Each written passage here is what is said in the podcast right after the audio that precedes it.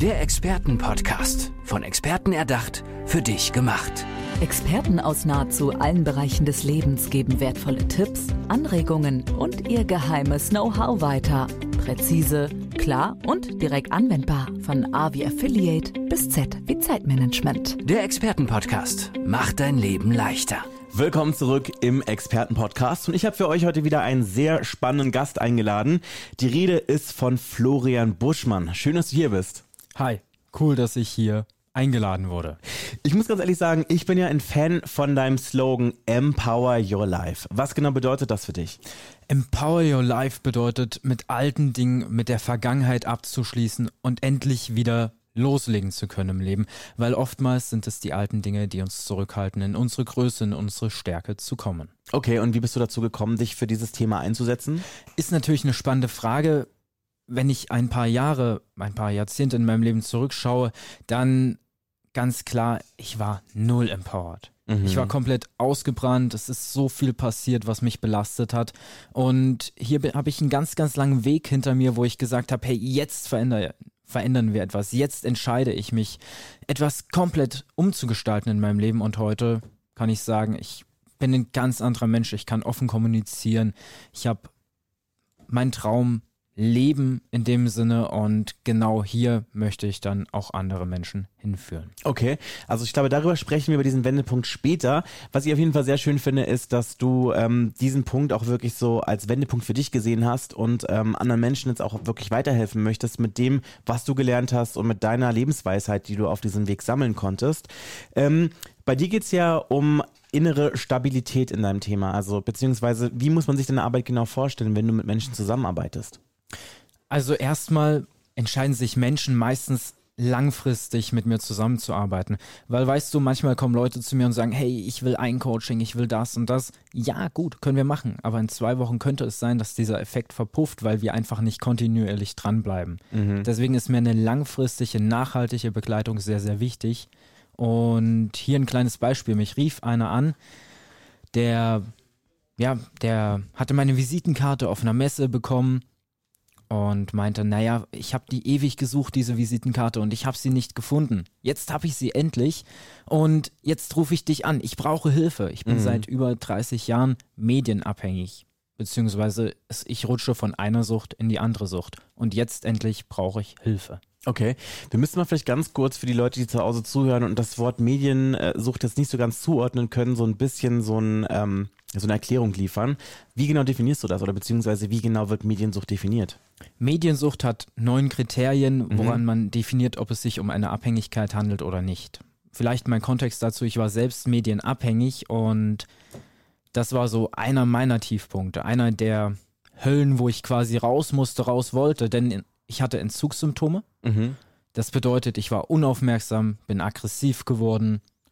Auf der anderen Seite habe ich eigentlich nur noch an diese Online-Welt gedacht und das hat mein Leben eben komplett eingenommen. Ich habe andere Hobbys verloren, nichts hat mehr Spaß gemacht. Es war alles, alles, alles scheißegal. Mhm. Nur noch dieses Spiel, nur noch diese Online-Welt hat gezählt und der Rest war egal. Also es ging ja in deinem Fall dann um eine Gaming-Sucht? Exakt, exakt. Mhm. Gaming, Social Media, aber auch Pornografie war mal, war mal mit ein Thema. Okay. Und du hast jetzt gerade neun Punkte angesprochen. Was für Punkte sind das? Also du musst jetzt nicht alle komplett aufzählen, aber ja, vielleicht einfach ja. so einen kurzen Überblick geben. Genau, ich hatte ja schon gesagt, wir hatten gedankliche Vereinnahmung, sodass meine Gedanken ständig online sind. Entzugssymptome gehören auch dazu. Sprich, ich werde unruhig, ich kann mich nicht mehr konzentrieren. Auf der anderen Seite haben wir dann zum Beispiel Verlust des Interesses. Das heißt, andere Hobbys wären egal. Akzeptanz von kritischen Auswirkungen, Flucht vor negativen Emotionen. Was haben wir noch? Gibt noch, gibt noch einige weitere. Jetzt gibt noch fünf andere Punkte genau, auf jeden genau, Fall. Aber es klingt auf jeden Fall wirklich so, dass ich auch ganz kurz so hellhörig geworden bin und kurz überlegt habe, so bin ich vielleicht handysüchtig, weil ich zum Beispiel wirklich merke, ich bin, ich habe eine sehr große Screamtime und ich kann mir gut vorstellen, dass es vielen anderen, die gerade zuhören, ähnlich geht, so weil man durch Arbeit ja auch mal die ganze Zeit am Stream, ja. am Handy ist. In meinem Fall ist es sogar so, dass ich ja auch noch mit meinem Handy tatsächlich viel machen muss, dass es Teil meiner Arbeit ist und das geht dann manchmal so ein bisschen ineinander über.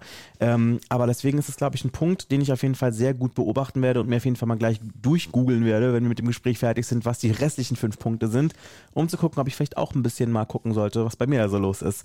Aber lass uns äh, nicht weiter über mich sprechen, sondern über dich und dein arbeitliches Wirken. Also du hast auf jeden Fall Klienten, die sagen, sie möchten zu mehr innerer Stabilität und Empowerment finden mit deiner Unterstützung. Genau richtig. Das ist ja so ein Wunsch, den tragen wir eigentlich alle in uns. Wir alle wollen eine innere Stabilität haben, denn nur wenn das Fundament stimmt, kann ich ein Hochhaus bauen, kann ich hoch bauen. Ansonsten wird selbst das Bauernhaus ohne Fundament zusammenbrechen. Okay, was sind es denn noch so für Themen, mit denen Menschen an dich herantreten? Traumata, Mhm. ja, Unfälle teilweise auch oder halt Depressionen auch. Hier gibt es ja immer einen Auslöser, das heißt wieder traumatische Erlebnisse. Jetzt sind wir wieder hier. Traumatische Erlebnisse sind Auslöser für nahezu alle Persönlichkeitsprobleme, jetzt auch natürlich Sucht. Mhm. Okay, und ähm, wie gehst du in deiner Arbeit vor? Klar, erstmal Analysegespräch und dann schauen wir wirklich tiefgründig, wo sind diese Traumata, wo ist das alles entstanden. Oftmals ist ja nicht mal das traumatische Erlebnis das größte Problem, sondern oftmals gibt es ja noch eine Vorgeschichte. Und diese Vorgeschichte kann jetzt zum Beispiel sein, dass dort schon eine bestimmte Erfahrung gemacht wurde, die dann dieses traumatische Erlebnis vorbereitet hat, weil es gibt ja Leute, die erleben dasselbe und der eine hat ein Traumata, der andere nicht. Und das ist wieder diese Vorprägung. Hier nehmen wir Dinge komplett anders wahr und es geht wirklich darum, diese Vorprägung zu lösen und damit das Traumata zu lösen und komplett ein Reframe zu machen. Okay, krass. Und mit welchen Tools arbeitest du da? Gibt es da bestimmte? Ja. Unter anderem mit NLP. Hier habe ich eigene Prozesse konzipiert, um wirklich Menschen aus der Sucht rauszuhelfen in mehreren Schritten.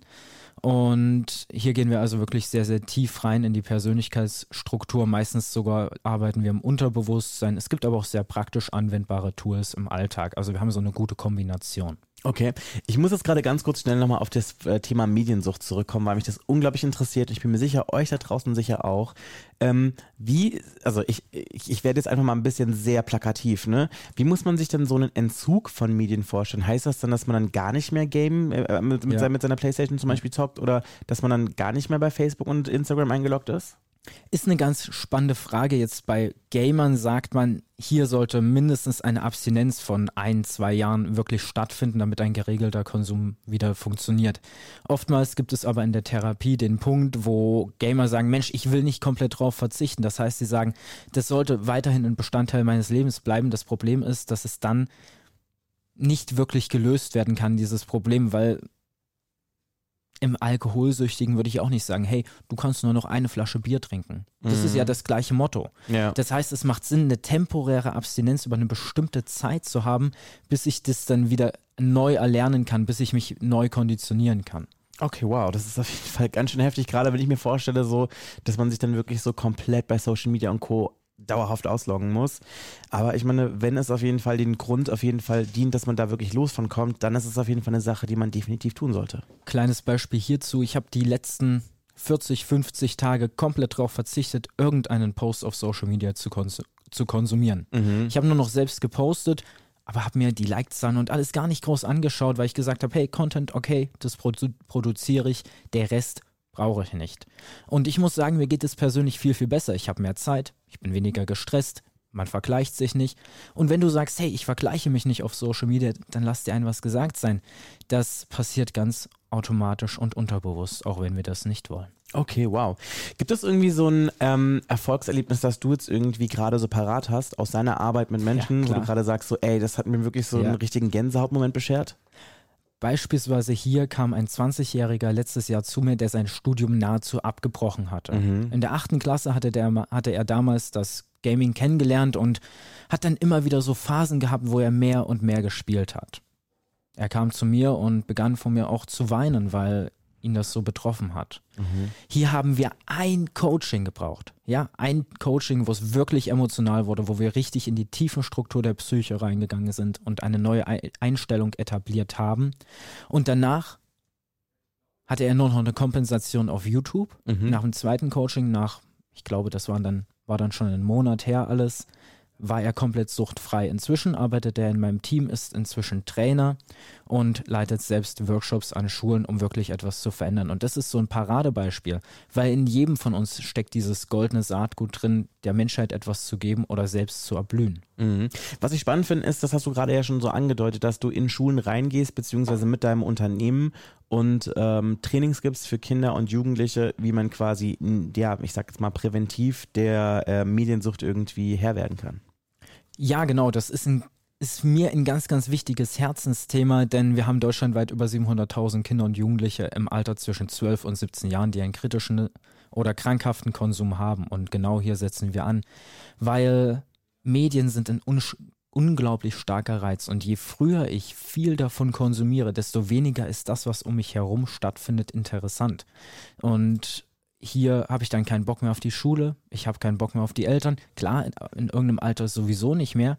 Bloß das Ganze wird verstärkt und das Abgrenzen findet dann in diesem virtuellen Bereich statt. Viele kommen dann zurück, klar, testen das mal aus, aber etliche bleiben eben hängen. Und genau hier muss man etwas tun. Ich glaube, besonders schwierig ist da gerade, vor allem wenn wir jetzt wirklich hier auf Kinder und Jugendliche gucken, äh, ja, die App TikTok. Die ja. ja wirklich ein unglaubliches Suchtpotenzial ja. birgt, auch für mich als nicht mehr unbedingt im Alter dieser Zielgruppe.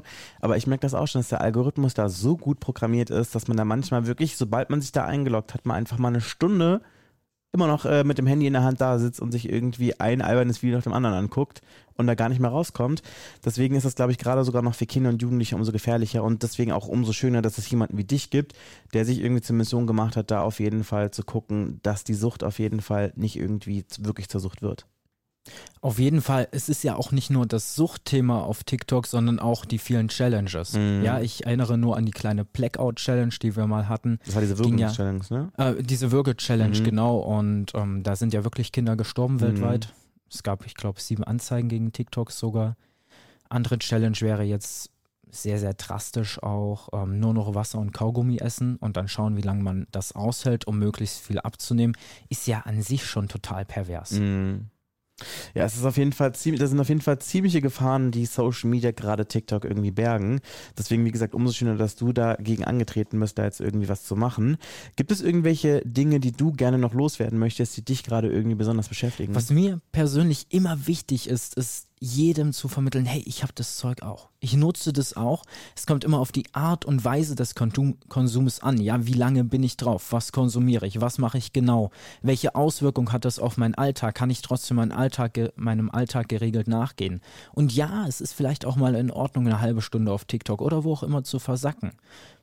Möglicherweise braucht man das, um sich zu erholen und zu entspannen. Aber wenn man dann gar nicht mehr davon loskommt und an anderen Dingen nicht mehr die Freude empfinden kann, dann sollte man sich fragen, hey, stimmt da denn noch alles bei mir im Leben? Gibt es da vielleicht so eine Zahl, die du irgendwie oder so eine Art Richtwert, wo man sagen kann, so, keine Ahnung, vier Stunden am Tag sind schon problematisch? Wenn wir nur die freizeitliche Nutzung anschauen, dann sollte, sollten das maximal zwei, drei Stunden sein. Mhm. Ja, wir wollen ja mehr in der echten Welt, wir sind ja aus Fleisch und Blut, wir müssen mehr in der echten Welt leben als in der virtuellen digitalen Welt. Okay, wow. Wie sieht denn so ein, ähm, so ein Entzug eigentlich aus? Also wir haben ja gerade gesagt, dass man auf jeden Fall versucht, abstinent zu leben. Also gehen wir jetzt mal wirklich hier von Gaming aus. Wie muss man sich das vorstellen?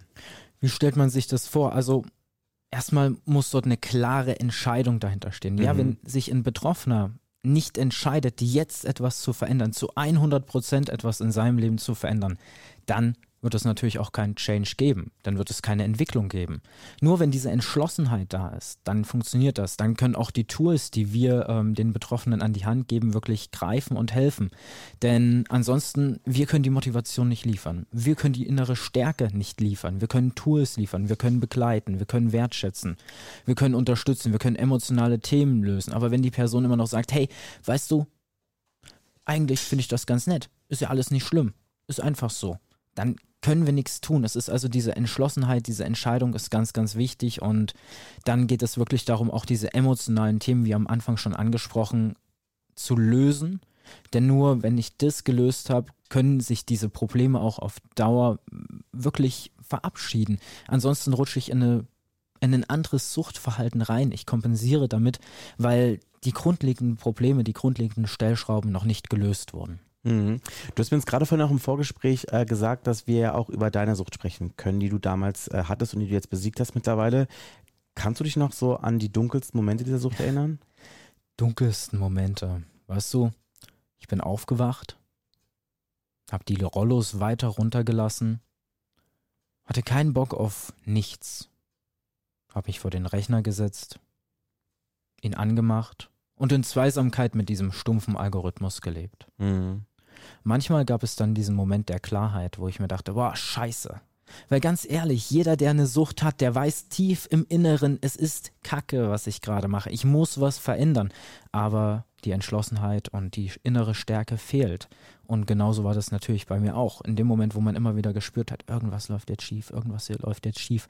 Aber du konntest ja mit niemandem drüber reden, weil es ja auch irgendwo ein verpöntes Thema. Du kannst ja nicht über Mediensucht reden. Das ist ja, damit kann ja jeder umgehen. Und dieses auch alleine sein war für mich sehr, sehr schwierig, bis ich dann nach meiner Sucht erkannt habe, hey, es gibt so, so viele, die davon betroffen sind. Ich stelle mir das halt gerade beim Gaming sehr schwierig vor, weil beim Gaming, je nachdem, was man so spielt, ist man ja, spielt man das ja auch öfters mit anderen Leuten zusammen, ja. wo man ja auch ja. über Headsets miteinander irgendwie kommunizieren kann. Und ich glaube, dann kann ich mir gut vorstellen, dass es dann auch so ein bisschen schwierig wird, das selber so zu sehen und auch zu hinterfragen, wenn ich jetzt irgendwie 18 Stunden äh, täglich da am Laptop sitze, beziehungsweise am Computer sitze und quasi die gleiche Zeit auch mit anderen Leuten zusammen verbringe, die eh nicht lange damit mir da, keine Ahnung, Tribe of Quest oder wie auch immer diese Sachen, diese Spiele heißen, da durchzocken, oder? Wie genau kann ich deine Frage verstehen? Im Grunde genommen meine ich, dass es, glaube ich, sehr schwer ist, erstens zu sehen, dass es wirklich eine Sucht ist, wenn ja, man quasi ja. die ganze Zeit mit Leuten im Dialog ja irgendwie spielt. Mhm. Also je nachdem, was du spielst, zum Beispiel Call of Duty oder so, kannst du ja mit anderen Leuten über dein Headset kommunizieren. Und wenn diese Leute auch genauso lange wie du online sind, ist es, glaube ich, irgendwie viel, viel schwieriger, das zu hinterfragen. So. Jetzt verstehe ich, was du meinst. Also es ist ja so, für die fünf Leute, die uns am meisten umgeben, sind unser Durchschnitt, ja. Oder mhm. wir sind der Durchschnitt der fünf Menschen, mit denen wir uns am meisten umgeben. Und wenn die natürlich auch alle gamen und einen Konsum haben von zehn Stunden am Tag, dann ist das für mich natürlich normal und dem passe ich mich an.